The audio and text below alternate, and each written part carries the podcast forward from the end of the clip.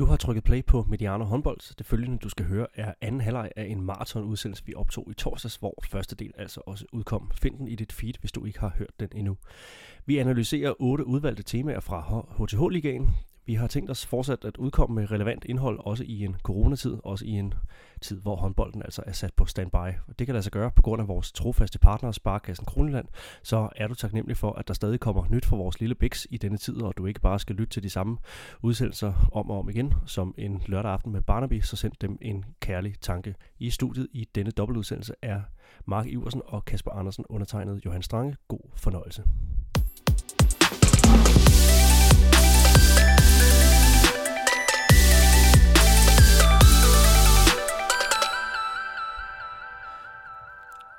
Og så er vi altså ved at fløjte op til anden halvleg af den her HTH-liga-udsendelse. Mark Iversen, har du fået fyldt kaffe i koppen?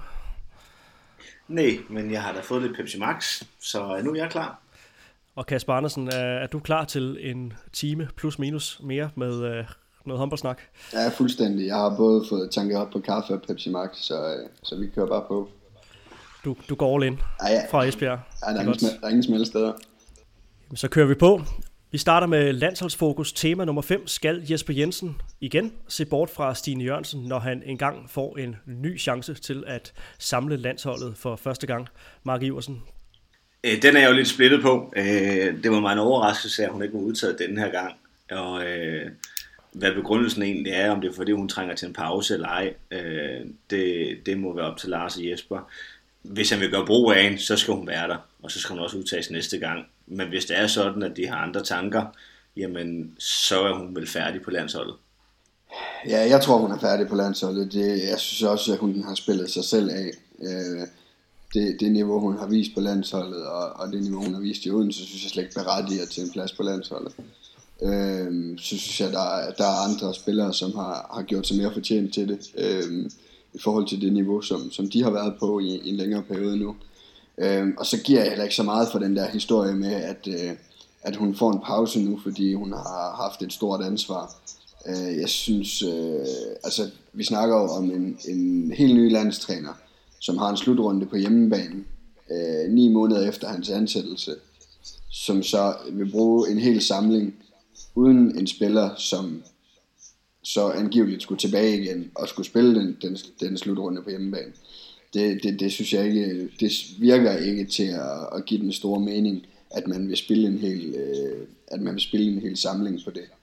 Øh, så altså jeg tror hun er færdig på landsholdet, og, og jeg synes også at, øh, at øh, en spiller som Line Havsted for eksempel er meget mere berettiget til at, at komme ind på det danske landshold og, og være en vigtig forsvarsspiller og også være en skydende bagspiller. Øh, så, så jeg, jeg tror at Stine Jørgensens dage på landsholdet de er over. Stine Jørgensen selv øh, meldte ud, at hun var relativt uforstående over for det her, og det ikke var, det ikke var noget, der var sket i samarbejde med, med Jesper Jensen. Så det er også lidt hørt at sige, Kasper, det er, at det, der er meldt ud, det er sådan en form for, for spin i forhold til, hvad der, hvad der reelt er, er sandheden bag den her øh, manglende udtalelse. Ja, jeg tænker, det er en måde at sådan lige at prøve at dække det ind på. Altså, man, man skal selvfølgelig også huske, at det er jo en stor beslutning. Øh, Stine Jørgensen har været øh, det absolutte omdrejningspunkt på det danske damelandshold i hele perioden under Claus Broen. Øhm, så at Jesper starter med som det absolut første, han gør som, som landstræner, det er at sætte Stine Jørgensen af. Det, det, kunne godt, øh, det kunne godt være en bombe, som, som ville, så vil Jesper være den træner, som, som havde smidt øh, Stine Jørgensen ud. Og jeg tror egentlig hellere, at han bare vil, vil prøve at snige den udenom de helt store breaking-historier, og så bare stille og roligt få listet hende ud af, af, af landsholdet og få nogle andre til at tage over. Men, øh, men, men øh, jeg tror ikke på det bare for at give hende en pause, fordi hun har, har trukket et stort glas. Det er der mange, der har gjort. Mark, hvad tænker du om, om, om det her? Altså, burde, burde Jesper Jensen i virkeligheden ikke øh, være, være, være bedre tjent med at spille med fuldstændig åbne kort, hvis, hvis landet altså ligger, som, som, som Kasper udlægger det her? Ja, absolut. Øh, jeg mener jo, at man med ærlighed kommer længst i det her. Øh, det, det handler om, at det er et A-landshold, at det er de bedste spillere, vi har i Danmark, der skal være der. Der er ikke nogen spillere, der skal være tilskrevne. Øh, dem, der skal udtages, det er dem, som præsterer bedst i forhold til, ifølge den landstræner, der er. Øhm, og hvis, hvis Jesper har en opfattelse af, at han mener noget, noget andet, der er bedre, jamen så er han i sin gode ret til at tage den ændring. Øhm, jeg synes selvfølgelig, at øh, hvis der er givet en besked et sted, og der, det der med, at man svarer i Øster, man, det, det dur ikke. Øh, sig tingene som det er, og så videre til det næste. Der, der kan selvfølgelig også være den mulighed, at Jesper har en klar, ret klar fornemmelse af, at han hellere vil bruge en anden end Stine Jørgensen, men at han alligevel ikke er så stensikker, at han bare vil sparke hende af og sige, at Stine Jørgensen er færdig på landsholdet, for så to måneder efter at finde ud af, satan, vi skulle skulle alligevel bruge hende. Og så skulle til at, at, at trække hende tilbage igen efter en stor øh, beslutning om at smide hende af. Så jeg tror også, der kan også for Jespers eget vedkommende, og for, for muligheden for, at man måske alligevel vil få brug for Stine Jørgensen, at så, så prøver man at holde den øh, inden for nogle rammer, hvor, hvor det ikke vil være, øh, vil være øh, en kæmpe kamp at skulle have hende til at tilbage igen. Så... Men, vi, men vi, vi snakker vel også lidt om, at Claus Brun havde en, en, en, en idé om, at Stine Jørgensen skulle være venstreback playmaker. Øh, det kunne godt tænkes, at Jesper, måske også grundet det, han brundede i Esbjerg, at han gerne vil have den her playmaker-type, en Mia Rej, øh, en Helena Elver, en Annette Jensen, øh, en Nadja Offendal, hvis hun er i spil.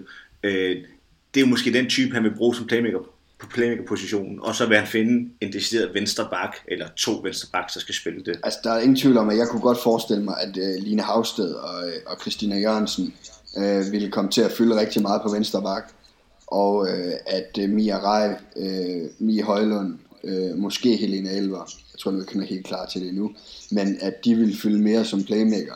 Så jeg kan i hvert fald hurtigt finde 4-5 højrehåndede bagspillere, som jeg mener, man burde foretrække frem for Stine Jørgensen, med det man har set fra Stine Jørgensen over en længere periode. Øh, så jeg tror også, at, at den der tanke, som du siger, Mark, at, at Claus havde med, at, at nu skulle Stine ind og være sådan en skydende playmaker, det, det, det er jeg heller ikke sikker på, at, at øh, Jesper Jensen vil, vil foretrække.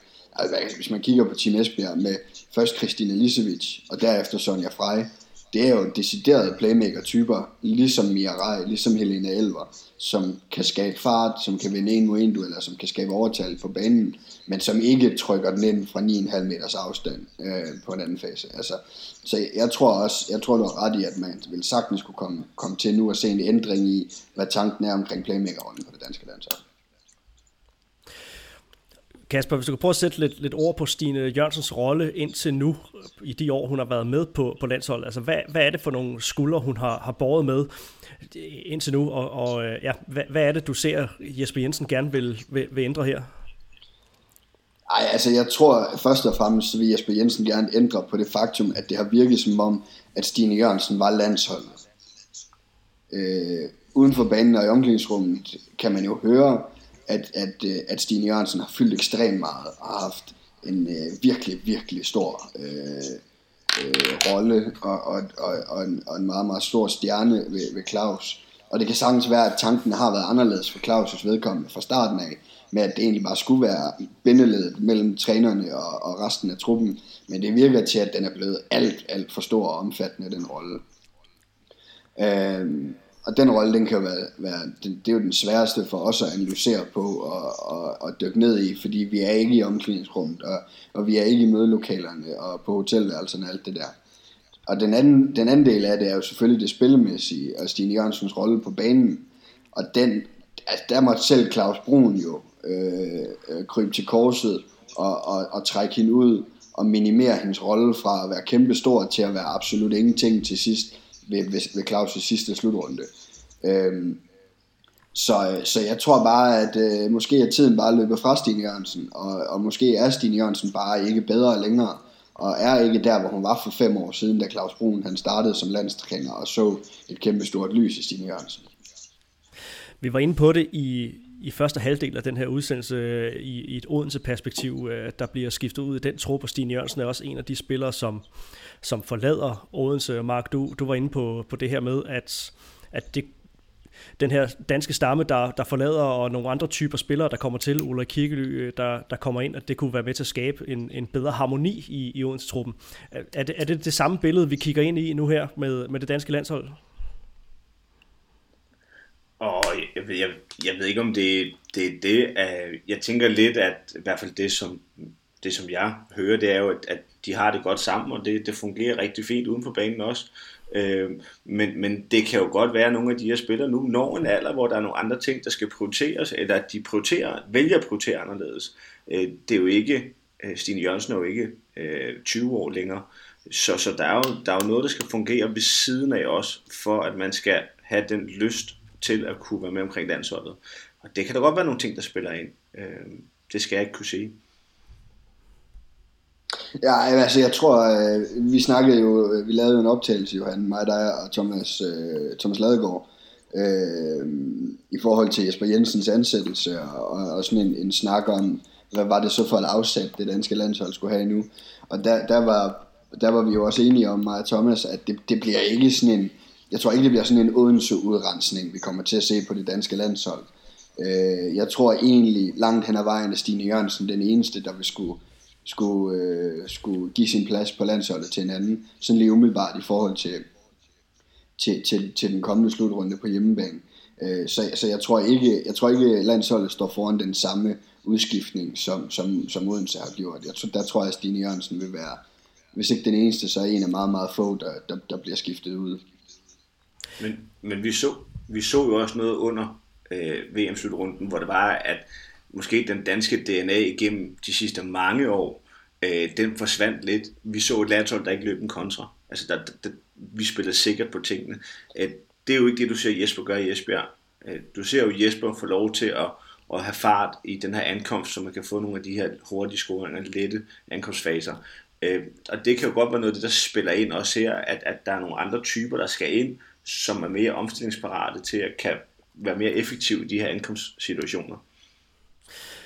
Hvad er det så for nogle spillere, som I ser tage det her ansvar? Altså, der er sådan en, en bred konsensus om, at at Stine Jørgensen har, har fyldt rigtig meget, og det er det, som Jesper Jensen som sit første store træk forsøger at, at gøre op med. Men så er der jo nogle andre spillere, som skal, som skal ind og tage over det, og også noget, han, han selv har, har, har i talsat. Altså, hvem er det, der, der nu skal, skal træde ind og tage det her ekstra ansvar, Kasper?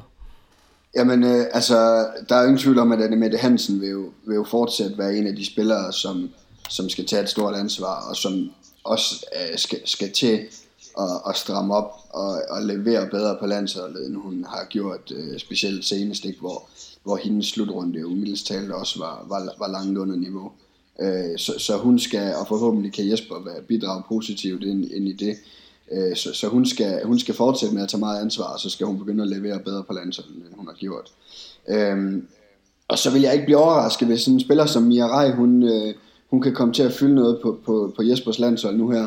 Både fordi, som vi talte om, så er det jo en, en, en playmaker, som minder om nogle af de playmaker, Jesper øh, benytter sig af i, i Esbjerg.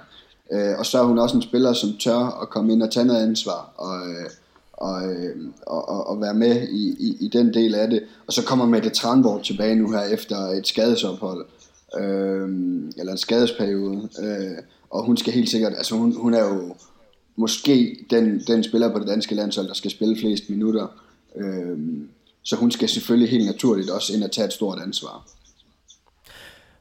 Og du øh, var også inde på i den udtalelse, som du selv øh, i talsætter her, øh, som vi lavede med, med Thomas Ladegaard, da Jesper Jensen tiltrådte, at, at du kan godt se øh, Mette Strandborg øh, vokse yderligere i det her med, at hun får Jesper Jensen både på klubhold og på, på landsholdet, men hun skifter til, øh, til Team Esbjerg her til sommer, og, øh, og altså er klar efter sin, sin, sin skadesperiode. Kan du, kan du ikke lige prøve at igen at sætte, sætte ord på, hvad, hvad er det, du forventer dig af, af Mette Tranborg her i, i, i fremtidens landshold, Jesper Jensens landshold? Jo, altså dybest set så forventer jeg egentlig, at Mette Tramborg, og det er rimelig høje forventninger, men så forventer jeg egentlig, at Mette Tramborg bliver den største stjerne, vi har på det danske landshold de næste øh, øh 8-10 år. Jeg synes, hun har potentialet til det. Jeg synes, hun har alt det, der skal til for at blive, øh, blive en kæmpe profil øh, på det danske landshold. Øh, og derfor nævnte jeg hende selvfølgelig også tidligere, da vi snakkede om, hvem det er, der sådan på sigt kan, kan blive en af de spillere, vi kan tale om, som værende øh, i, i gåsøjne for god til den danske liga. Øh, og så, så kan jeg bare ikke komme i tanke om et meget bedre setup for Mette Tramborg, end at komme til Esbjerg, hvor Jesper har vist, at han øh, får maksimalt ud af spillerne, at de rykker sig, de bliver bedre af at være i Esbjerg. Og så kan, han, kan hun have den kontinuitet, og nu kommer vi så ind på noget, som alle de andre danske ligatrænere er bange for, men så kan hun have den kontinuitet i, at hun har Jesper alle de steder, hvor hun skal spille håndbold. Øh, så, så for mig er det der helt perfekt setup for, for Mette Travnborg. Ja, jeg, jeg tror faktisk, at, at eller jeg håber inderligt, at øh, en Mirai øh, vil, øh, vil få den mulighed, som Morten Olsen fik på herrelandsholdet. Øh, hun er godt nok, øh, men hun er lige blevet 30, øh, og, øh, og er måske i, i sit efterår, men, men jeg tror egentlig også, at hun i den her situation omkring landsholdsregi, hvis hun får den tillid, som hun har fået i København, så har, så har vi en, en, en spiller, som har så meget kant, som har en personlighed, som har et fantastisk blik for sine spillere, både på stregen, men også på baksen, og så kan hun også det, hun kan dække den to. Det vil sige, De skal ikke køre en forsvarsangrebsudskiftning. Så får de en ankomst. Ja, jeg synes, hun dækker en de på to, øh, en hederlig toer. Øh, og, og det, det, det, det tror jeg kan være en, en, en gave til det spil, som man gerne skulle kunne trække op af banen. Ja, vi får de her øh, testkampe, som øh, skulle være afviklet øh, i disse dage, skulle, øh, skulle landsholdet jo faktisk være være samlet og skulle have, skulle have spillet mod Brasilien i øh, dobbeltopgør her i, i weekenden. Det blev så af de her corona-årsager aflyst. Det vil sige, vi er altså lidt op imod tiden, at Jesper Jensen er, er op øh, i, en, i en kamp mod uret. Altså, hvor, hvor stor betydning får, øh, får de her aflysninger af de her planlagte landskampe, som, øh, som I ser det frem mod, øh, mod den her EM-slutrunde, Kasper? Ja, men, altså, der er jo ingen tvivl om, at det er jo en skrækkelig start for en ny landstræner, som, som gerne vil ind og, øh, at, at påvirke fra, fra starten af og, og skubbe det i den retning, Jesper nu synes, det skal, det skal i. Så, så på den måde er det jo en, altså, en forfærdelig start, hvor han ikke, han, altså, han kan jo han kan jo ikke gøre noget. Nu er han ansat som landstræner, man kan ikke påvirke noget som helst. Øhm, så på den måde er det jo en skrækkelig start. Udover det, så, så er, har det selvfølgelig den samme betydning for, for, for det danske landshold, som det har for alle andre landshold. Og det er, at nu er der taget øh, en, en del af de få samlingsdage, som, som de fleste landshold de, de har at, at gøre brug af, de, de er væk nu. Øh, så det er jo ikke fordi Danmark får færre samlingsdage øh, op til den, til den kommende slutrunde, end så mange af de andre landshold har. Men det er klart, at, at som, som værende ny landstræner, så er det selvfølgelig noget skrammel, at man ikke kan komme ind og få sat, sat nogle af de nye ting, man gerne vil sætte i gang i gang jeres mavefornemmelse lige nu i forhold til, øh, til den slutrunde, som vi, vi kigger ind i øh, med den her aflyste samling en mente og øh, de her det her store tiltag, som Jesper Jensen altså har, har, har gjort, eller det signal, han har sendt ved at, at se bort fra, fra landsholdets øh, hidtidige anfører. Ja, hvad, er, hvad er fornemmelsen lige nu i forhold til, øh, til EM til december? Og jeg, jeg tænker vel lidt det, det samme. Øh, de har jo et ønske måske også. Øh, jeg tror ikke, de, de har ikke snakket målsætninger, for de har jo ikke mødtes endnu. Øh, så det, der bliver spændende at se, det er jo først og fremmest, om de får lov til at få den træningsperiode, de skal have i maj måned. Hvis de også misser den, jamen så begynder de jo at være under tidspres for at skal kunne måske sætte en, øh, en, en ønsket målsætning, øh, hvis de kun har en enkelt periode i oktober måned. Øhm, så jeg kan godt have en bekymring. Altså, jeg tænker vel, at øh, vi skulle gerne prøve at ramme bedre placeringer, end det de har gjort tidligere. Men hvis ikke de har tid til at træne sammen, så målsætningsmæssigt, så er det vel svært at sætte den. Kasper, din fornemmelse lige nu her?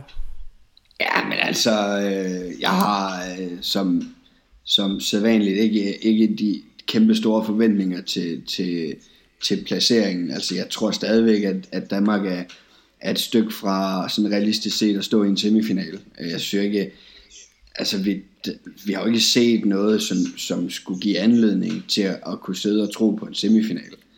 Øhm, men jeg, jeg, jeg glæder mig til at se det, og jeg, fordi, mest af alt fordi jeg er spændt på, hvad, hvad det er for nogle ting, Jesper han kommer ind øh, og, og vil ændre på, og, øh, og er spændt på at se, hvilke, hvilke forandringer man kan se øh, både defensivt og offensivt på, på det danske landshold. Øh, nu hvor Jesper har taget over kontra det vi har set under Claus. Øh, så, så det er egentlig, altså jeg er egentlig mest alt spændt på at se, hvordan en ny landstræner vil, vil påvirke øh, det samme landshold, som, som Claus havde. Øh, så den, den, den forskel er jeg mest spændt på at se. Placeringsmæssigt har jeg simpelthen ikke de store forventninger. Jeg vil gerne lade en indskydelse på den. Øh, jeg, jeg, jeg, jeg tror egentlig, det handler om, at når man tager sin slutrunde den her gang, om man har marginalerne med sig. Øh, om man spiller semifinal eller ikke spiller semifinal, jamen, altså du kan tabe med en, du kan vinde med en, og så alligevel ikke få noget ud af det. Så i den sidste ende, så tror jeg, det handler om, hvor er pigerne henne øh, i det spil, der skal leveres med den nye landstræner. Og efter en snak om Stine Jørgensen, skal vi øh, snakke om en anden Jørgensen og en anden mulig kommende profil på det danske landshold. Nogen vil argumentere for, at hun allerede er ved at være det. Tema nummer 6. Du er Christine Jørgensens rådgiver. Vi snakker efteråret 2020. I skal til at kigge fremtid igen. Skal hun blive i Viborg i flere sæsoner? Skal hun skifte til et af de andre tophold i den danske liga, eller skal hun til at kigge mod udlandet? Mark? Jamen, hun har kontrakt til 22, øh, så hun har jo lige et par sæsoner endnu i Viborg. Øh, og jeg tænker, at den, altså, hun har jo alle muligheder for at kan tage til udlandet. Men jeg tror egentlig også, at, at Viborg er, er et godt sted for hende at være. Jeg synes, de er, de er på vej frem igen. Øh, med, med lidt dygtighed i de sidste par kampe, så kan de jo i realiteten godt ende på en anden plads øh, i grundspillet. Øh, der skal selvfølgelig øh, være nogle marginaler, der går deres vej. Øh, så jeg tror egentlig, hun er det, det rigtige sted. Men Odense, Odense øh, Herning Ikast, København, øh, Esbjerg, de vil jo selvfølgelig alle sammen have interesse i en spiller som hende. Øh, jeg tror, at hvis hun gør noget i Danmark, så bliver hun her, eller også så skulle det være, at hun kunne finde på at tage til Esbjerg, hvis Polman skal videre på et tidspunkt. Ja, men altså, jeg, jeg synes, der er to ting i det, øh, eller der er to vigtige parametre til med i det. Det ene er, at for, for en ung spiller, og det skal man huske, at selvom Christina Jørgensen nu har spillet ligahåndbold i adskillige år, og været med på det danske landshold i adskillige år, så er hun altså kun 22 stadigvæk. Øh, og for en spiller med hendes alder, så er det jo vigtigt at, at have tryghed og kontinuitet. Og det har hun i Viborg. Hun har en stor rolle i Viborg. Øh, hun får lov til at lave fejl i Viborg. Øh, så, så i forhold til det, så tror jeg sagtens, hun kan blive nogle år og i Viborg og stadigvæk få noget fornuftigt ud af det.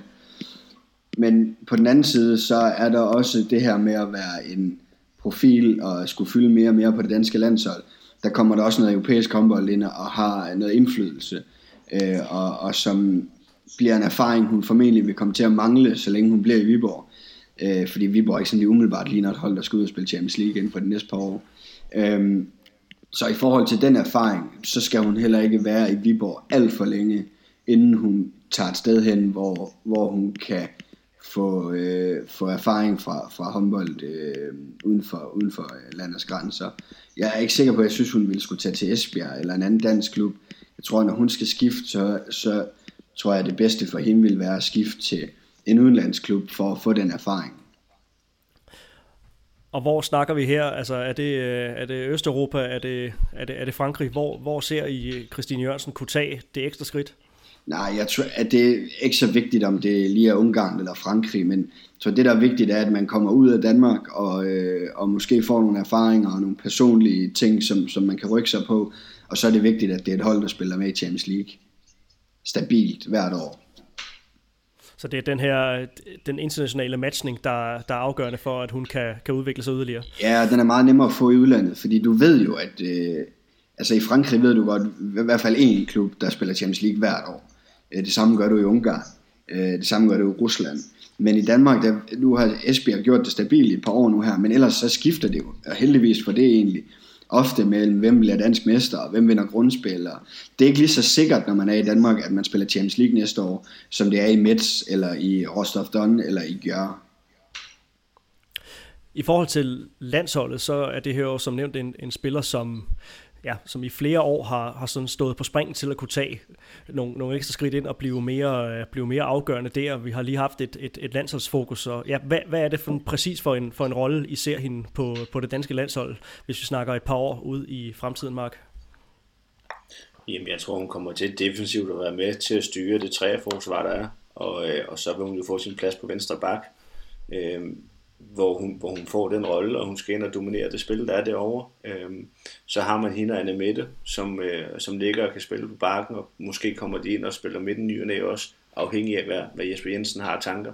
Men, men jeg ser en helt klar som, som den her øh, forsvarsspiller, som skal være ind og, og, og dominere det spil med en streg i tre forsvaret. Og så op og, og gøre det, hun skal i, i, i den offensive del. Nej, men jeg, altså jeg tror også, øh, at, øh, at hun ser frem mod en potentielt øh, meget, meget stor rolle på det danske landshold. Øhm, også fordi, som Mark siger, så hun, hun er en tovejsspiller, som kan dæ- altså en bagspiller, der kan dække i midten. Sige, at man oftest vil kunne slippe for at have en forsvarsangrebsudskiftning, øh, fordi man har en bagspiller, der kan dække ind i træeren. Øh, jeg synes stadigvæk, hun mangler at øh, sådan for alvor få indfriet sit offensive potentiale. Øh, synes, øh, når hun spiller på det danske landshold, at det, er det lidt for usikkert, og, øh, og hun er ikke helt dominerende nok offensivt endnu, til sådan for alvor at kunne, kunne, kunne have den rolle på det danske landshold. Men jeg er helt sikker på, at hvis hun tager de rigtige beslutninger i forhold til hendes karriere, og hun bliver med at holde sig skadesfri, og, og sådan noget, så tror jeg også, hun ser frem mod en potentielt stor rolle på det danske landshold. Og hvad er kardinalpunktet i hendes udvikling? Hvor er det, hvor er det præcist, at, at hun skal sætte ind spillemæssigt for at kunne løfte sig det ekstra? Ej, altså jeg synes, hun skal blive bedre offensivt. Øh, hun har et godt skud, hun er egentlig god til at glide af på, på sin øh, direkte modstander, når de hæver. Men jeg synes stadigvæk, hun mangler at gøre det stabilt på landsholdet. Øh, være mere dominerende, være mere synlig, når hun kommer ind og får, får minutter offensivt på landsholdet. Og så er jeg med på, at under Claus var det jo øh, 5, 6, 7 minutter hister her. Men det er jo ofte sådan, det er på et landshold. Og så skal man slå til i de 5, 6, 7 minutter, man får hister her. Og det synes jeg ikke, hun har gjort endnu. Det er jo en helt anden rolle. Altså i Viborg spiller hun jo hele tiden. Øh, hun har 15 billetter hver kamp, hvis hun vil have 15 billetter hver kamp. Så på den måde er det nemmere for hende at udfylde den rolle øh, i, i Viborg, end det er på landsholdet. Men jeg mangler at se hende sådan spille en, øh, en, en landskamp offensivt, hvor man sidder og tænker, ej, hende kan han sgu ikke tage ud igen. Altså. I forhold til, til landsholdet så, og Jesper Jensen, så, så blev den her øh, landstrænerpræsentation nærmest vanetro mødt af, af kritik fra, fra ligatrænere. Det er jo det her med, øh, med Jesper Jensens dobbeltrolle, som der øh, nok engang var noget knæver omkring, er blevet i talsat rigeligt, men, men lige i forhold til Christine Jørgensen, Mark, øh, altså er det lige præcis den her type spiller, som de andre træner frygter bliver, bliver lokket til øh, Esbjerg af, af Jesper Jensen, altså den her øh, unge opkoming, stadigvæk øh, dygtige spiller? Hvis vi ser Esbjerg om to år, øh, eller hvis vi ser Esbjerg i, øh, i den nye kontraktperiode for en Christina Jørgensen, øh, at hun skulle tage derned, øh, og man ser, at Esbjerg har vundet din DM i år, og Danmarksmesterskaberne de kommende år, øh, så, så, så tænker jeg ikke, at det er på grund af Jesper Jensen, hun tager det ned. Så tager hun det ned, fordi der er kontinuitet, og at man spiller Champions League. Øh, jeg tror ikke, at, øh, at, at, at, at Jesper Jensen som landstræner øh, kommer til at have noget at sige i den del. Øh, jeg tror, at man både som spiller, men egentlig også som agent og andre ting, øh, skal være så professionel til det. Øh, og, og, så, øh, og så tror jeg egentlig, man skal, man skal, man skal sætte an først. Jeg, jeg, jeg, jeg kan godt forstå, at der er en bekymring, men jeg synes, man skal måske vente med bekymringerne, til man har oplevet, hvad der sker under Jesper Jensen. Lad ham nu få lov til at gøre arbejdet først, og hvis der så er noget, man er utilfreds med, så kan man komme ud med det. Jamen, jeg er fuldstændig enig øh, i, i alt det der. Jeg, først og fremmest så synes jeg, det øh, er at devaluere, hvad Esbjergs produkt er, at sige, at øh, hvis Christina Jørgensen skifter til Esbjerg, så er det fordi, at Jesper også er landstræner. Altså, det er noget vrøvl. Fordi som Mark siger, så er Esbjerg PT det eneste hold, hvor man kan kigge på dem og sige, der vil jeg skulle være tryg, tryg ved at skifte til, fordi de har europæisk håndbold hvert år, de er med i DM-finalerne hvert år, og så videre, og så videre. Øhm, og for det andet, så synes jeg også, som Mark siger, at det er skrækkeligt, at vi øh, allerede inden Jesper er gået i gang med hans arbejde, skal, skal, skal melde det ene problem op efter det andet, inden vi overhovedet har set, om der er et problem. Altså det, alt det her ballade, der har været, det er jo, det er jo teser, hvor folk de gætter på, hvordan det måske kan se ud om et år. Øhm, altså, det virker som om, at, øh, at øh, Mathias Madsen og Jakob Vestergaard og Claus Mogensen er, er rystende usikre omkring deres eget produkt og det, de selv har tilbydet øh, de steder, hvor de er ansat, når de bliver så rystende nervøse, fordi at, at en, en klubtræner fra den danske liga bliver ansat som landstræner. Øhm, og så er der jo de her modstridende ting med, at da Claus, mens Claus har været landstræner, har det været øh, forkert, at man ikke har haft en træner, som har haft indsigt og haft øh, øh, har været involveret i, i damehåndbolden, og nu ansætter man en, der i den grad er det, og så er der andre problemer med det. Altså, de, det, er, ja. jeg, jeg, jeg, jeg vil dog sige det, at selvfølgelig skal Jesper skal lov til at gøre sit arbejde. Jeg kan godt forstå, at der er bekymringer, men de bekymringer synes jeg, man skal holde internt i klubberne, og så se, hvad sker der. Og hvis det så er, at, øh, at det holder stik i den bekymring, de har, jamen så kan de begynde at gå i dialog med, med, med, med forbundet om, hvad det er, de er utilfredse med. Men jeg synes, han skal have lov til at få arbejdsro først og fremmest. Ja, jeg tænker, at, at den dialogbaserede tilgang vil, øh, vil være vejen frem her. Det tror jeg godt, vi tre kan blive øh, enige om. Hvis vi lige kigger på, på Viborg HK, hvor Christine Jørgensen altså, øh, er nu, og igen kigger på, på det her med, med rådgiverbriller. Lad os sige, at Christine Jørgensen bliver i, i Viborg i, i, i nogle sæsoner endnu, har altså kontrakt til, til, til 2022. Viborg har jo, øh, har jo sadlet om og, og sat sig mere på en, en yngre stamme af, af spillere, som, er, som stadigvæk er, er i en, i en udviklingsfase på et højt niveau, men stadigvæk i en, i en udviklingsfase. Kan de her spillere vokse sammen og blive en guldkandidat på et tidspunkt? Altså kan Viborgs nuværende model nogensinde gøre dem til et hold, der, der, der kæmper med om, om guldet? Hvad tænker du om det, Mark? Øhm, så skal definitionen af at være kæmpe om guldet, øh, at det at man øh, er i DM-finalen, øh, så, øh, så tror jeg, at det, de vil være en af seks hold, der kan gøre det. Øh, igen, bredden er forholdsvis stor, og vi ved ikke, hvad der kommer til at ske fra nu af og fremadrettet, økonomisk og på bredden og trupperne. Øh, de har en rigtig, rigtig fin trup, og de har en, en, en fin alder øh, til at kunne have noget kontinuitet over de næste to sæsoner. Øhm, og der er de der absolut i spil til de her semifinaler, og med mulighed for at gå i en eventuel finale. Men det kræver måske lidt, at man kommer udenom Esbjerg i semifinalerne. Altså jeg tror, at Viborg, øh, altså når man, når man kører med sådan et, et setup, hvor det er øh, ikke unge spillere, men yngre spillere, som, som stadigvæk udvikler sig, så, så vil det højst sandsynligt blive sådan for Viborg, hvis det er den måde, de kører det på, at når de har haft en gruppe spillere, som den de har nu for eksempel, som har udviklet sig, og på et eller andet tidspunkt, så piker den gruppe sammen. Og så har de en sæson, hvor de har chancen. Men når den sæson er over, så vil der være spillere, der skifter, fordi de er blevet så gode, så de skal til Esbjerg eller Midtjylland, Hernikast eller, eller til udlandet, og så vil de skulle starte fra ny igen. Altså, så får de nogle yngre spillere ind igen, så vil der gå en to-tre år, hvor de ikke kan vinde noget sådan realistisk set, og så vil de måske få en sæson, hvor de har chancen igen, inden de spillere så er blevet for gode til Viborg og skal, skal videre til topklubber. Så jeg tror, at Viborg en gang imellem vil have muligheden for at spille mere om det, og så vil der være nogle mellemsæsoner, hvor de ikke er med helt deroppe. Og det var altså et Viborg HK-hold, som aktuelt er på tredjepladsen i grundspillet 35 point for, for de her 23 kampe, altså tre runder, der, der mangler af grundspillet. Det næste tema, det er København håndbold, og det bliver lidt samme spørgsmål som med Herning Ikast i den øh, foregående udsendelse. Skal den her sæson ses som en overpræstation, og hvad er deres prognose for næste sæson, Kasper? Øh, nej, igen, ikke en overpræstation, øh, men, men, men en stærk sæson. Altså, ja, altså København ligger jo i, i puljen øh, sammen med de næstbedste lige efter Esbjerg lige nu.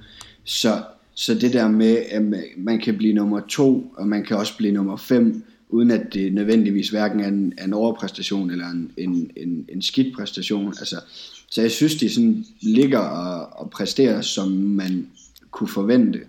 Øh, jeg synes jo, det er sådan et hold, der har jeg ved ikke om de har skiftet retning, men de har alligevel skiftet lidt retning, ikke har efterhånden en hel del unge spillere i truppen, øh, det er så krydret med, med, med, med absolut topprofiler, som Lindblom og, og Mia Rai, og nu Johanna Bunsen så ude, ikke? Men, men så det er sådan en, en, øh, en trup, der er sat sammen af, af unge, talentfulde spillere og nogle øh, ældre, rutinerede, absolut topspillere. Så jeg synes, de gør, som man, man, man kan forvente. Man taler meget om Mirai, men de, de lykkedes altså også med at vinde kampe uden hende, altså særligt i den her øh, forgangne sæson, hvor hun, var, hvor hun var ude i lang tid med en korsbåndsskade, men hun har også haft kampe i sæsonen her, hun har været, øh, har været udenfor, der er de altså lykkedes med at, at, at vinde alligevel. Øh, Mark, hvad er det Claus Mogensen i den her tid som, som København-træner er, er lykkes særlig godt med? Hvad er det for et aftryk, han har sat på, på København håndbold? Øhm det er min opfattelse af det, og jeg var meget sådan spændt på at se, hvad, hvad det kunne blive til, da præsentationen af de unge spillere kom, øh, da sæsonen startede. Øh, og det gjorde måske også lidt, min forventning at dalede lidt til dem, og jeg havde dem ikke som top 4. Men den overgang, han har lavet øh, fra at sende nogle spillere videre, eller nogen, der er stoppet, til at få de unge ind, øh, det har været en kæmpe præstation af ham. Øh, jeg synes, at også uden Mirai, at de har leveret rigtig, rigtig fint spil. Men det kræver også, at deres topprofiler, de leverer i de kampe, de skal.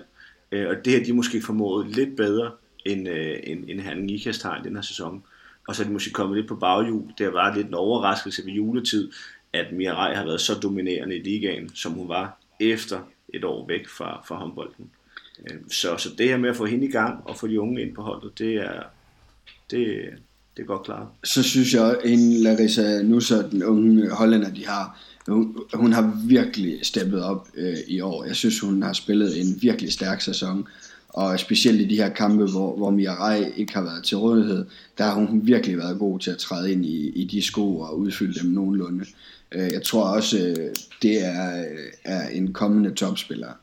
Og det, man skal læse ind i det her spørgsmål, det er jo så også en snak om, hvad, hvad er toppen af ligaen egentlig? Nu har I øh, allerede fået sat en, en, en del ord på det. Jeg kan høre sige, det er den her den her brede top. I, I snakker top 6 mere, end I snakker, øh, snakker top 4. Så er det så også der, vi skal se øh, København? Altså er det et, et, et top 4-hold eller et top 6-hold? Så hvordan, øh, hvordan skal vi lige placere dem sådan rent, øh, rent styrkemæssigt lige nu? Jamen, altså, jeg, jeg, jeg synes, det er svært at placere de hold. Øh, altså København øh, København og Viborg og, øh, og måske i virkeligheden også Odense, alt afhængig af hvordan de får, får, får indfriet potentialet til, til den kommende sæson. Men altså, så synes jeg det er svært at, sådan at adskille dem på forhånd. Altså, øh, altså, de ligger meget tæt, øh, i hvert fald sådan i, for, i forhold til det forventede øh, niveau, de, de, de kommer med.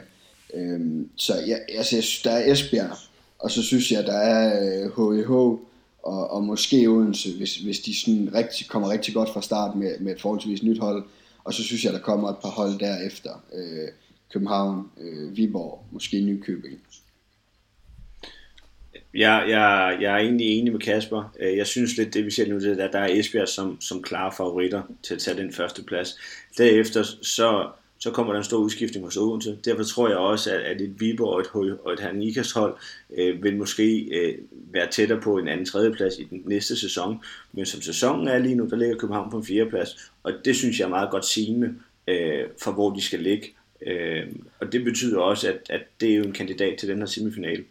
Så det er altså ikke en decideret overpræstation, øh, København håndbold har, har gang i med den her uh, top 4 placering, og altså ja, point med over i det her slutspil, som vi ikke uh, på nuværende tidspunkt ved bliver til, til noget. Men, men ja, det jeg lidt hører at sige, det er, at altså, toppen af ligaen skal, skal defineres ud fra, at vi har en, en klar etter, og så et, et, et bredt følger, følgerfelt. Kan vi lige prøve at blive sådan helt skarpe på, hvad, hvad er det for, hvad, hvad er det for, for, for klubber, vi ser i, ja. i, i det felt? Ja, altså Esbjerg er øh, for alle, tror jeg, øh, ret klart etter, ikke? Og så, sådan som jeg ser det, så kommer, så kommer Herning Ikas som, som toer, sådan hvis man skal kigge på, øh, på, på trup og, og hvad man bør kunne forvente. Så kommer øh, Odense, så kommer Viborg, så kommer København, og så kommer Nykøbing. Så har jeg lige givet en top 6. Mark, kom så. Jamen, jeg er, egentlig, øh, jeg er egentlig enig på den. Øh, det, der bliver lidt spændt, øh, det jeg er lidt spændt på at se, det er, øh, hvis vi nede og snakker den der øh, 6. plads, kan Silkeborg, kan Aarhus øh, komme ind og drille. Øh, Aarhus får et nyt hold, øh, som skal sammenspilles. Øh, Silkeborg, lidt øh, de mester række. Øh, Sofie Bæk kommer tilbage fra en graviditet. Øh, hvad kan de? Øh, så jeg tror egentlig også, at næste år vil man komme til at se, at rækken den knækker fra 6. pladsen nok mere øh, kraftigt, end den har gjort i år og så kan der endda være knægtet længere oppe på omkring en 3. 4. plads. Ja, altså jeg er enig. Jeg tror, og så tilbage til, hvis vi skal snakke København ind i det, så København ligger nummer 4 nu, og det tænker jeg er realistisk for København at gøre i en sæson, hvor han Nikast for eksempel øh, spiller lidt under niveau i grundspillet. Øh, derfor kan København med en, med en god præstation kravle op i top 4, som det ser ud lige nu. Men jeg tror, at hvis Esbjerg, øh, Herning Nikast, Odense og, og Viborg med de trupper, der er lige nu, spiller op til deres øh, topniveau, så ligger København lige uden for top 4. Men København kan, kan I så definere som et hold, der i går sådan kan ramme en finaleplads, hvis alt klapper. Er det det, jeg, jeg, jeg hører sige? Det hører fra mig i hvert fald. Ja, jeg, jeg, det vil overraske mig meget, hvis de står i en DM-finale. Du siger et etholds øh, dominans, øh, Kasper, det, det hører jeg også dig sige. Øh, Mark, hvad, hvad er det så, der skal spænde ben for, for, for Esbjerg? Er det så øh, strukturen, altså det her med, at at hold kan pike, andre hold kan pike i et slutspil, og, og det hold, der så har domineret et, et grundspil, at de så øh, kan, kan ramme nogle skader, eller kan ramme et, et, et formdyk. Altså er det simpelthen er det strukturen, der, der, der spænder ben for en kontinuerlig Esbjerg-dominans, hvis vi lige tager, tager, tager deres briller på?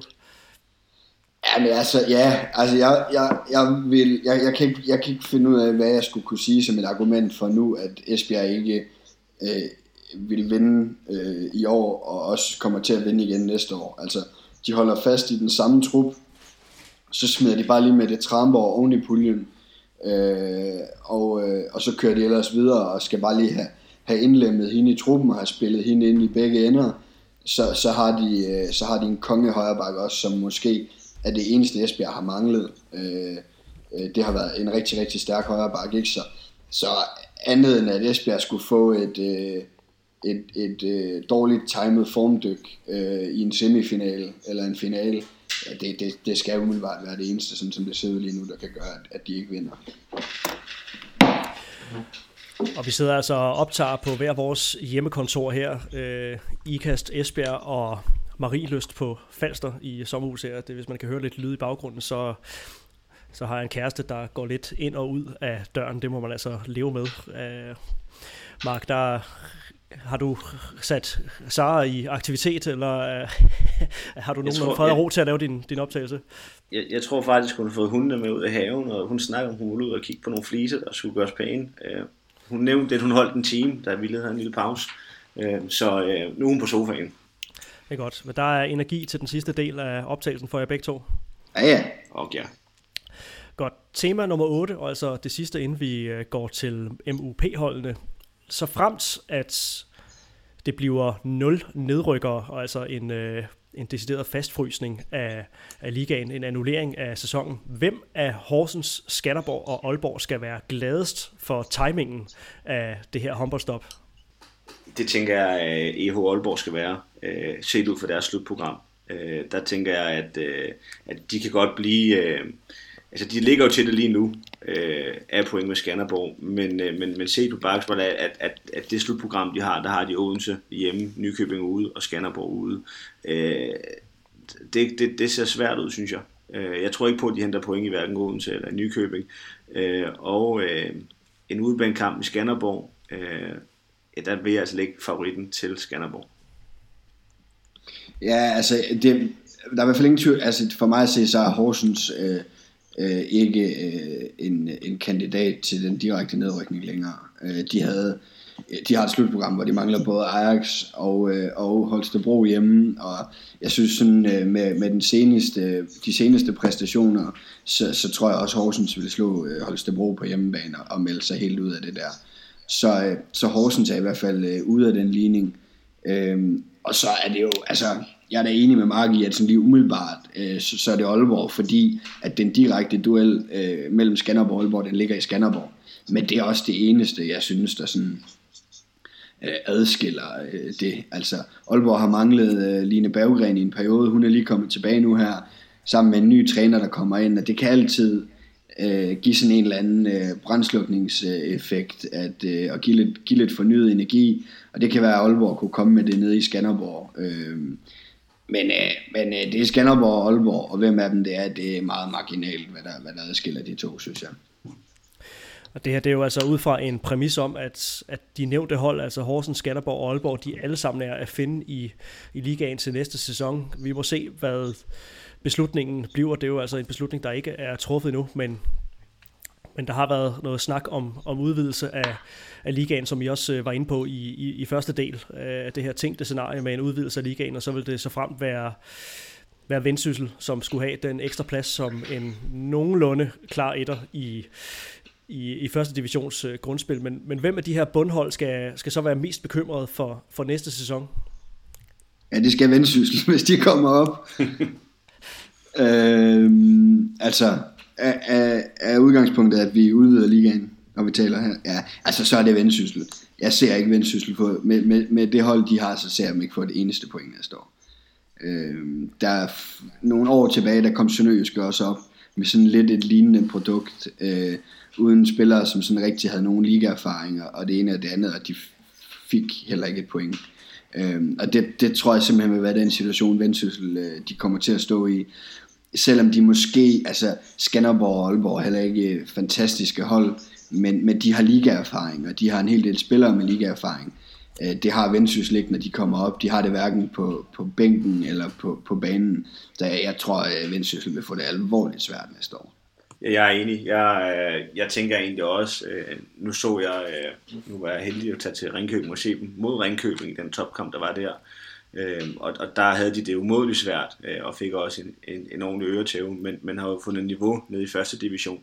Der er bare en verden til forskel på at spille første division, og så spille mod Sæby og Rødovre, og så tage ligaen, og så skal spille mod Team Esbjerg, Odense, Viborg, og så gar egentlig også skal spille mod Ajax øh, og TTH. Øh, så, så jeg tænker egentlig, at, øh, at Vendsyssel er måske dem, der får øh, den hårdeste sæson øh, næste år. Og det vil altså betyde en liga med 15 hold, og Kasper, øh, faste lytter af programmet vil jo, vil jo vide, at du har nogle, nogle øh, skarpe holdninger til det her med, øh, med den udvidelse af ligaen, der, der kom for nogle år siden, det her med, at vi er 14 hold og nogle ret klare bundhold. Mark, hvor, øh, hvor står du i forhold til, til det? Altså, hvad, hvad er det for et produkt, vi kigger ind i, hvis vi får et, et, et ekstra bundhold til ligaen, som øh, I altså begge to vurderer øh, ikke har særlig stor chance for at få for, for ret mange point. Hvad vil det betyde for, for det samlede produkt og, og, og så særligt øh, bunden af, af rækken? Om, altså, der, vi får to kampe mere i ligaen, vi får en, en, en skæv runde, det vil sige, der er altid være en oversider. Øh, det, om det vil få en betydning i den sidste ende, det er jeg ikke så godt nok ind i. Men hvis jeg skal kigge på vores DHF-produkt, så kan jeg godt være lidt bange for, at vi udvander nogle ting, fordi så får vi en første division, som bliver øh, det mere udfordret. Øh, vi har en, en U19-række, som man gerne vil prioritere, og så vil man det ikke alligevel. Så ender det faktisk med, at vi har en, en, en, en, en håndboldliga, hvor vi har øh, alt for stor spring fra, fra en 15. plads til en 9. og 10. plads. Øh, jeg synes allerede nu, at der har vi jo altså øh, 9 points forskel fra 10. pladsen til 9. pladsen.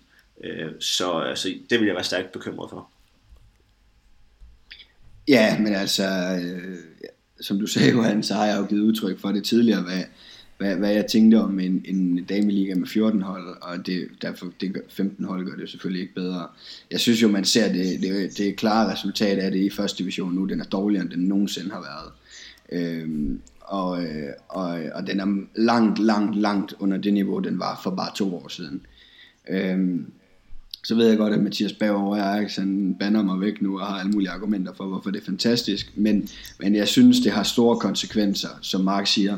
Øh, så de bedste U19-spillere, de forsvinder øh, fra U19-rækken, fordi at liga, ligaklubberne ikke har, har råd til at lave et ligahold, og ikke har råd til at skabe bredden i deres truppe, trupper. Derfor bliver det med U19-spillere mange af stederne. Øh, og så er der heller ingen spillere til første division, fordi de sidder øh, også øh, på, på kanterne de der. Så jeg, jeg synes, det har kæmpe store konsekvenser. Øh, og øh, og øh, ja, altså, men jeg tror, 15 hold, det er jo heller ikke, det skal vi også huske, det er jo ikke i nogens interesse. At det er jo en konsekvens af, af, af, en, af en krise, som ingen kunne have forudset. Øh, så, så derfor vil det selvfølgelig også kun være et år, vi snakker om i liga med 15 hold, og så vil der være en ekstra nedrykker på år to, og så vil man komme tilbage til de 14 hold. Ikke? Men, øh, men, men, øh, men det er ikke godt for noget. Og vi afventer selvfølgelig divisionsforeningens udmelding, og vi følger situationen tæt som, som alle andre i forhold til, hvordan den her sæson bliver, bliver afviklet, og, og hvilke konsekvenser det altså har, om det betyder ekstra hold i rækken, eller om vi når at få afviklet et grundspil, så vi kan få defineret nogle nedrykker, og så er der selvfølgelig nogle, nogle ting i forhold til det her spørgsmål, der, der kan øh, ændre sig, men, men så, øh, så får vi jo så måske i hvert fald også defineret en, en oprykker, ikke? Øh, så, så det, kunne, det kunne uanset hvad godt ligne, at, at vendsyssel er at finde i, i den bedste danske række i, i, i, i næste sæson.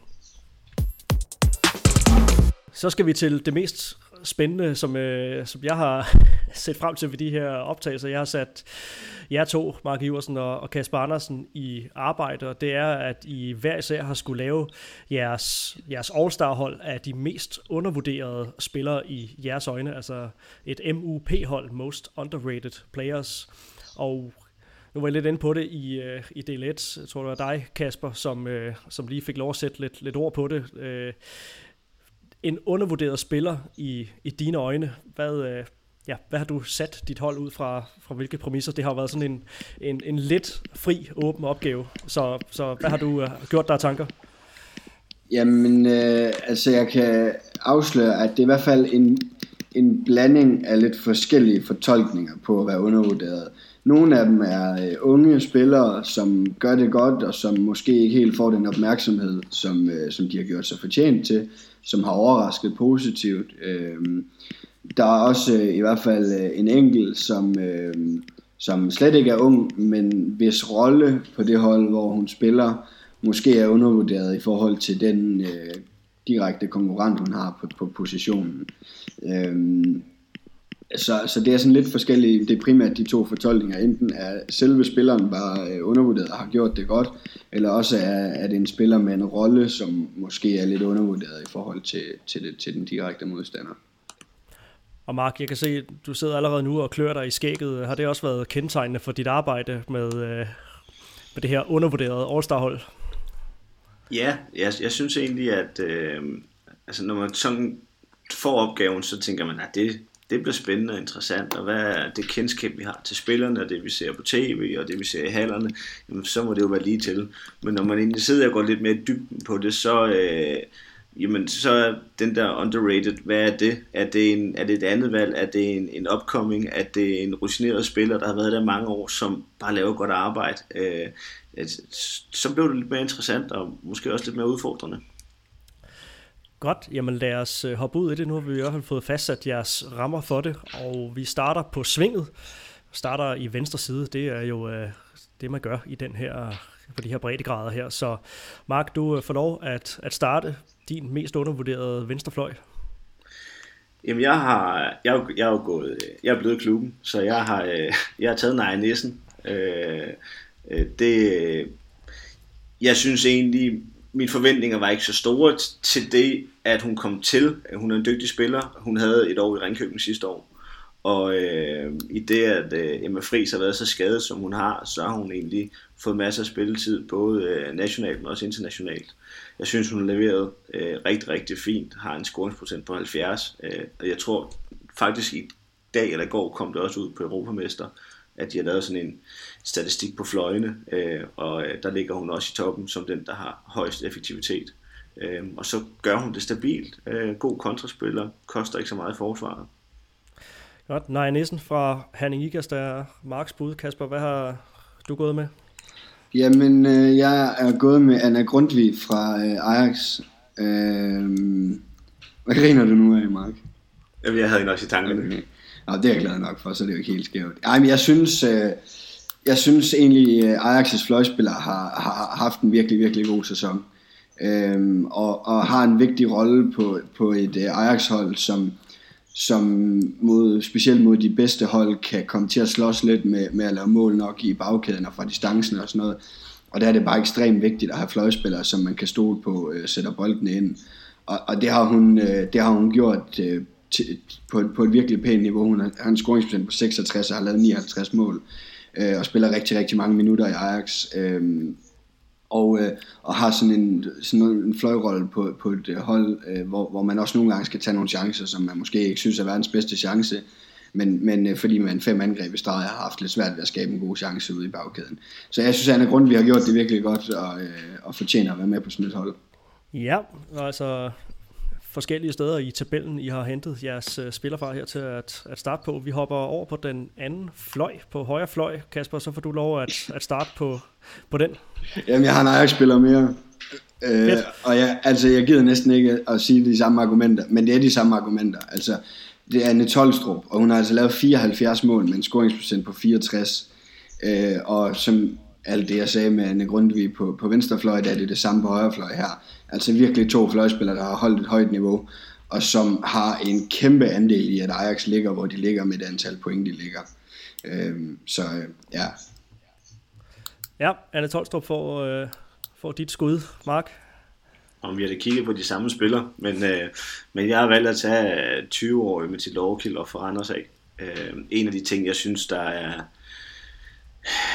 der er til grund for, at jeg valgte at sige hende, det er, at hun kan dække en bak. Øh, det giver nogle andre vilkår øh, for, for Randers, at øh, hun kan komme ind og dække på bakken. Så ved jeg, at hun er ung, og hun også laver fejl. Men, øh, men jeg synes, hun, har, hun, hun gør det stabilt på fløjen, og, øh, og jeg synes egentlig, at øh, det er flot, at hun kan komme ind som, øh, som 20-årig og levere det arbejde i forsvaret, som hun gør. Godt, altså forholdsvis ungt hold indtil videre på stregpositionen, Mark. Der er jeg gået øh, lidt længere op. Jeg har taget øh, Sissel Meivang nede fra Skanderborg, øh, den nye præsenterede spiller op i Randers. Øh, ja, hun gør det bare stabilt, ligger godt. Øh, det jeg synes, der er vigtigt for en streg, det er jo, at, øh, at de er effektive med de bolde, de får. Øh, og øh, hun ligger på 80%, øh, og øh, har 12 tilkendte straffekast, har få tekniske fejl, og så har hun sågar 8 sidst også. Øh, og så synes jeg egentlig også, at, at hun per definition, hun er, hun er, hun er et godt, øh, godt billede af Skanderborg. Ja, hun er en fighter, øh, og derfor har jeg taget hende. Ja, Sissel Meilvang, som altså skifter til, til Randers HK til den kommende sæson. Kasper, hvad har du at, at skyde med der? Jamen, det er jeg ligesom har... spille, spille bilkort, det her. Jeg har taget øh, Kaja Kamp fra, fra Holstebro, og øh, det har jeg egentlig øh, først og fremmest selvfølgelig, fordi jeg synes, at øh, hun har formået at sætte sig ret tungt på, på førstevalget i, i Holstebro, efter hun kom til. Øhm, men også fordi, at jeg tror, hun er, eller hun er jo en spiller, som jeg ikke tror, at ret mange af danske hold øh, over øh, Holstebro vil, vil kigge, øh, kigge øh, på som, som en, en potentiel spiller til deres klub. Og til næste år, der skifter hun til Metzingen, som er top 3 i Tyskland, og som skal ud og spille øh, europæisk håndbold. Og, øh, og, og på den måde tror jeg egentlig, man har måske undervurderet hendes potentiale en lille smule øh, i, i den danske liga, hvor, hvor jeg ikke tror, hun har været et tema i, i klubber, der ligger over, øh, over Holstebro i den danske liga. Så jeg synes, det er stærkt at, at gå fra, fra, øh, fra, fra Holstebro og så til Metzingen, som er en top 3 klub i Bundesligaen, og skal ud og spille europæisk håndbold næste år. Ja, et interessant skifte. Hvad, hvad, du siger, at der er nogle, nogle danske klubber, der måske har, har sovet lidt i, i timen her. Hvad, hvad er loftet her for, for Kai Kamp? Ej, det er nok der, hvor hun kommer til nu, tror jeg. Altså øh, top 3 i Bundesligaen og, og, og få, øh, få lov til at prøve at spille, øh, spille europæisk håndbold. Øh, det, det tror jeg er, er nok loftet for hende. Og jeg ved heller ikke, om det er fordi de andre danske klubber er gået glip af noget ved ikke at, at, at tage hende. Men jeg synes, det er stærkt at, at gå fra Holstebro til til et top 3 hold i, i Bundesligaen og skulle ud og spille europæisk håndbold næste år. Ja, det bliver helt sikkert interessant at, øh, at følge. Nu har jeg lidt øh, misset rækkefølgen på jer, så nu må det være, hvem der råber højst. Vi ryger ud på, øh, på venstre bak.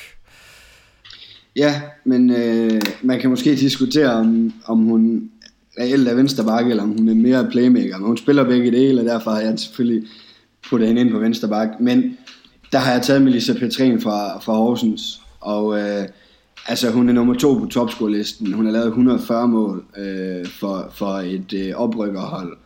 Øhm, og jeg tror, øh, det er ikke en spiller, som da hun kom til Horsens i sommer fra, fra Lugi, ikke en spiller, man havde forventet skulle lave 140 mål og ligge nummer to på topscore-listen i den danske liga.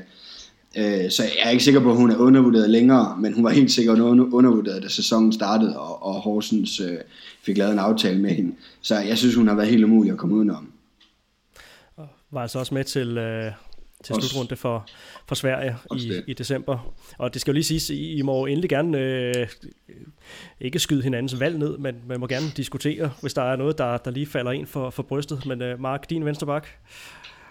Jamen, øh, jeg har jo så valgt at gå udenom hende, øh, Kasper. Så, men, øh, men jeg er så gået over og så gået, taget til København i stedet for, så taget Larissa Nusser.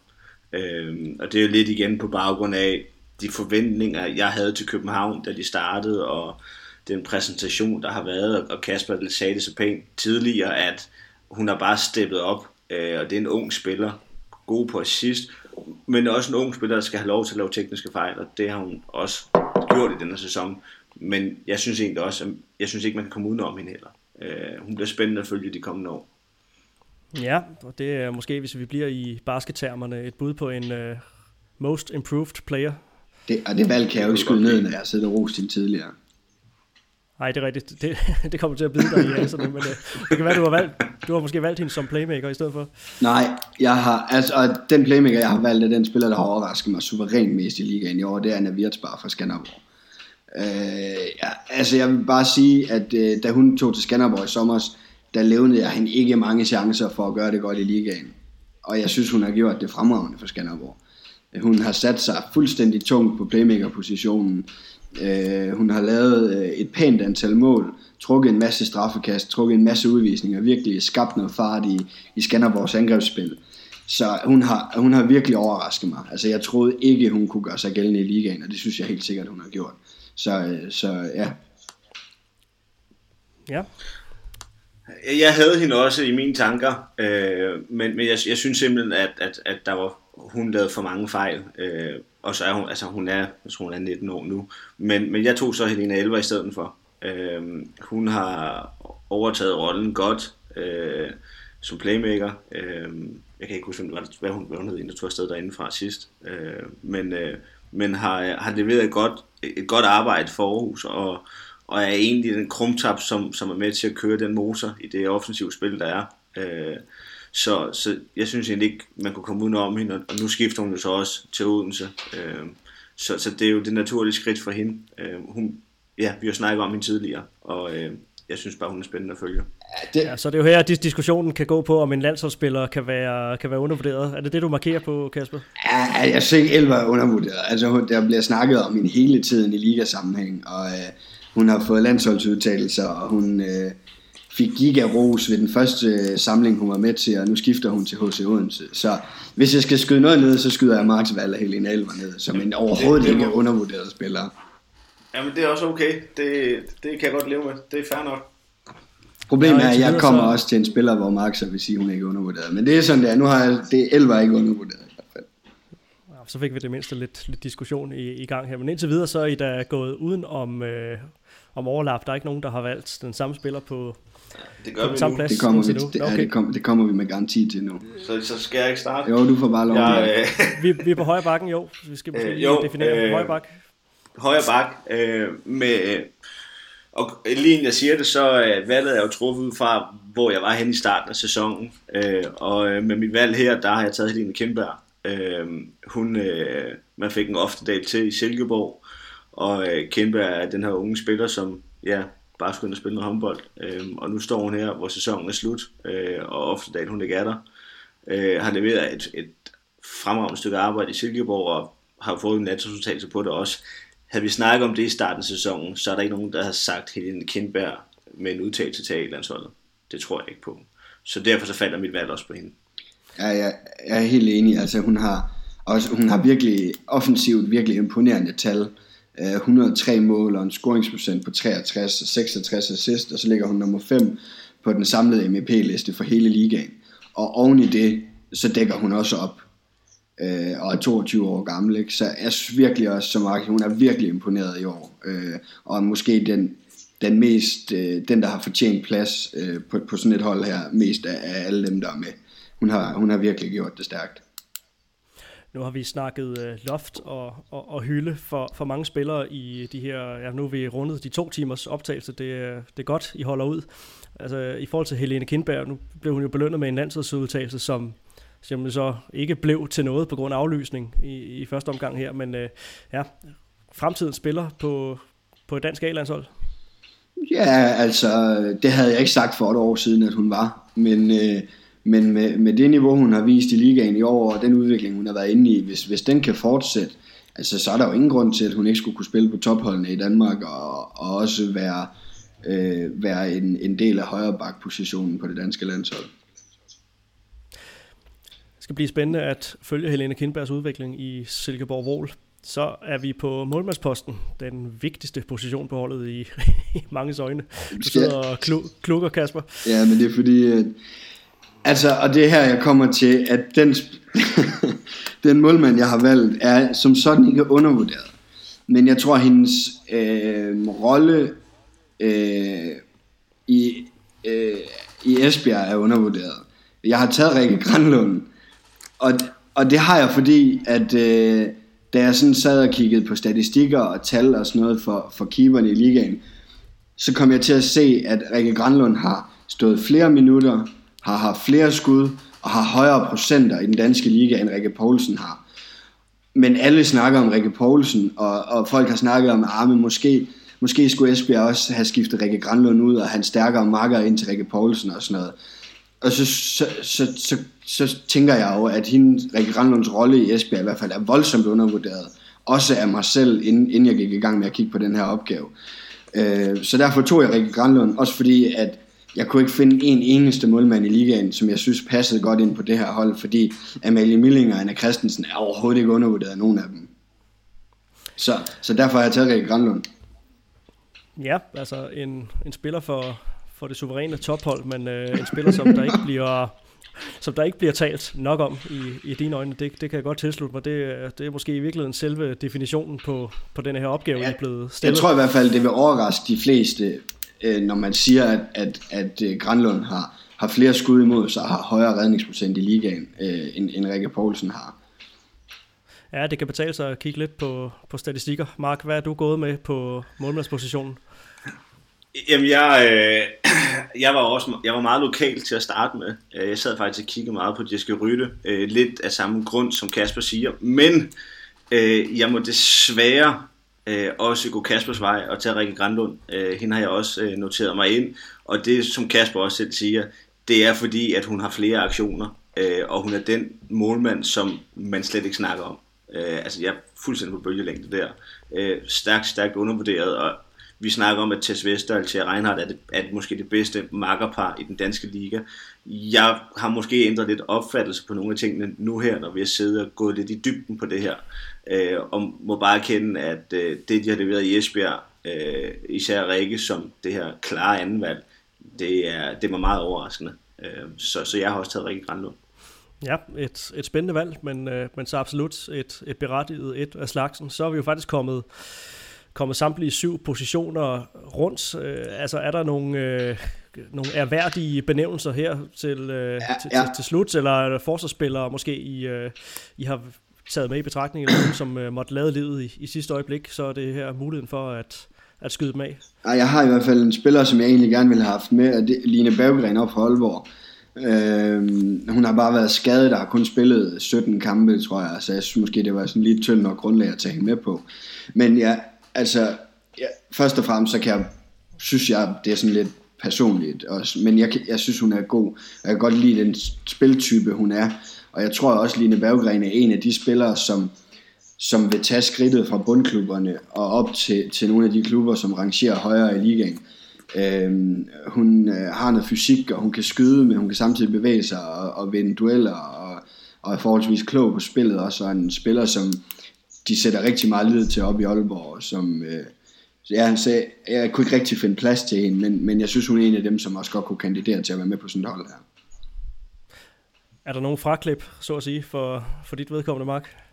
Øh, nej, det er der egentlig ikke. Jeg, jeg var lidt i overvejelsen i starten på en damgård for Viborg. Øh, men, øh, Laura Damgaard, også, ja. ja øh, men, men hun har jo været skadet i store dele af, af sæsonen, og, men, men i den trup, der er deroppe med, med de spillere, der er, så vil hun være den her spiller, der skulle komme ind og tage over. Øh, og jeg havde egentlig set frem til at skulle se hende i, øh, i, i denne sæson her.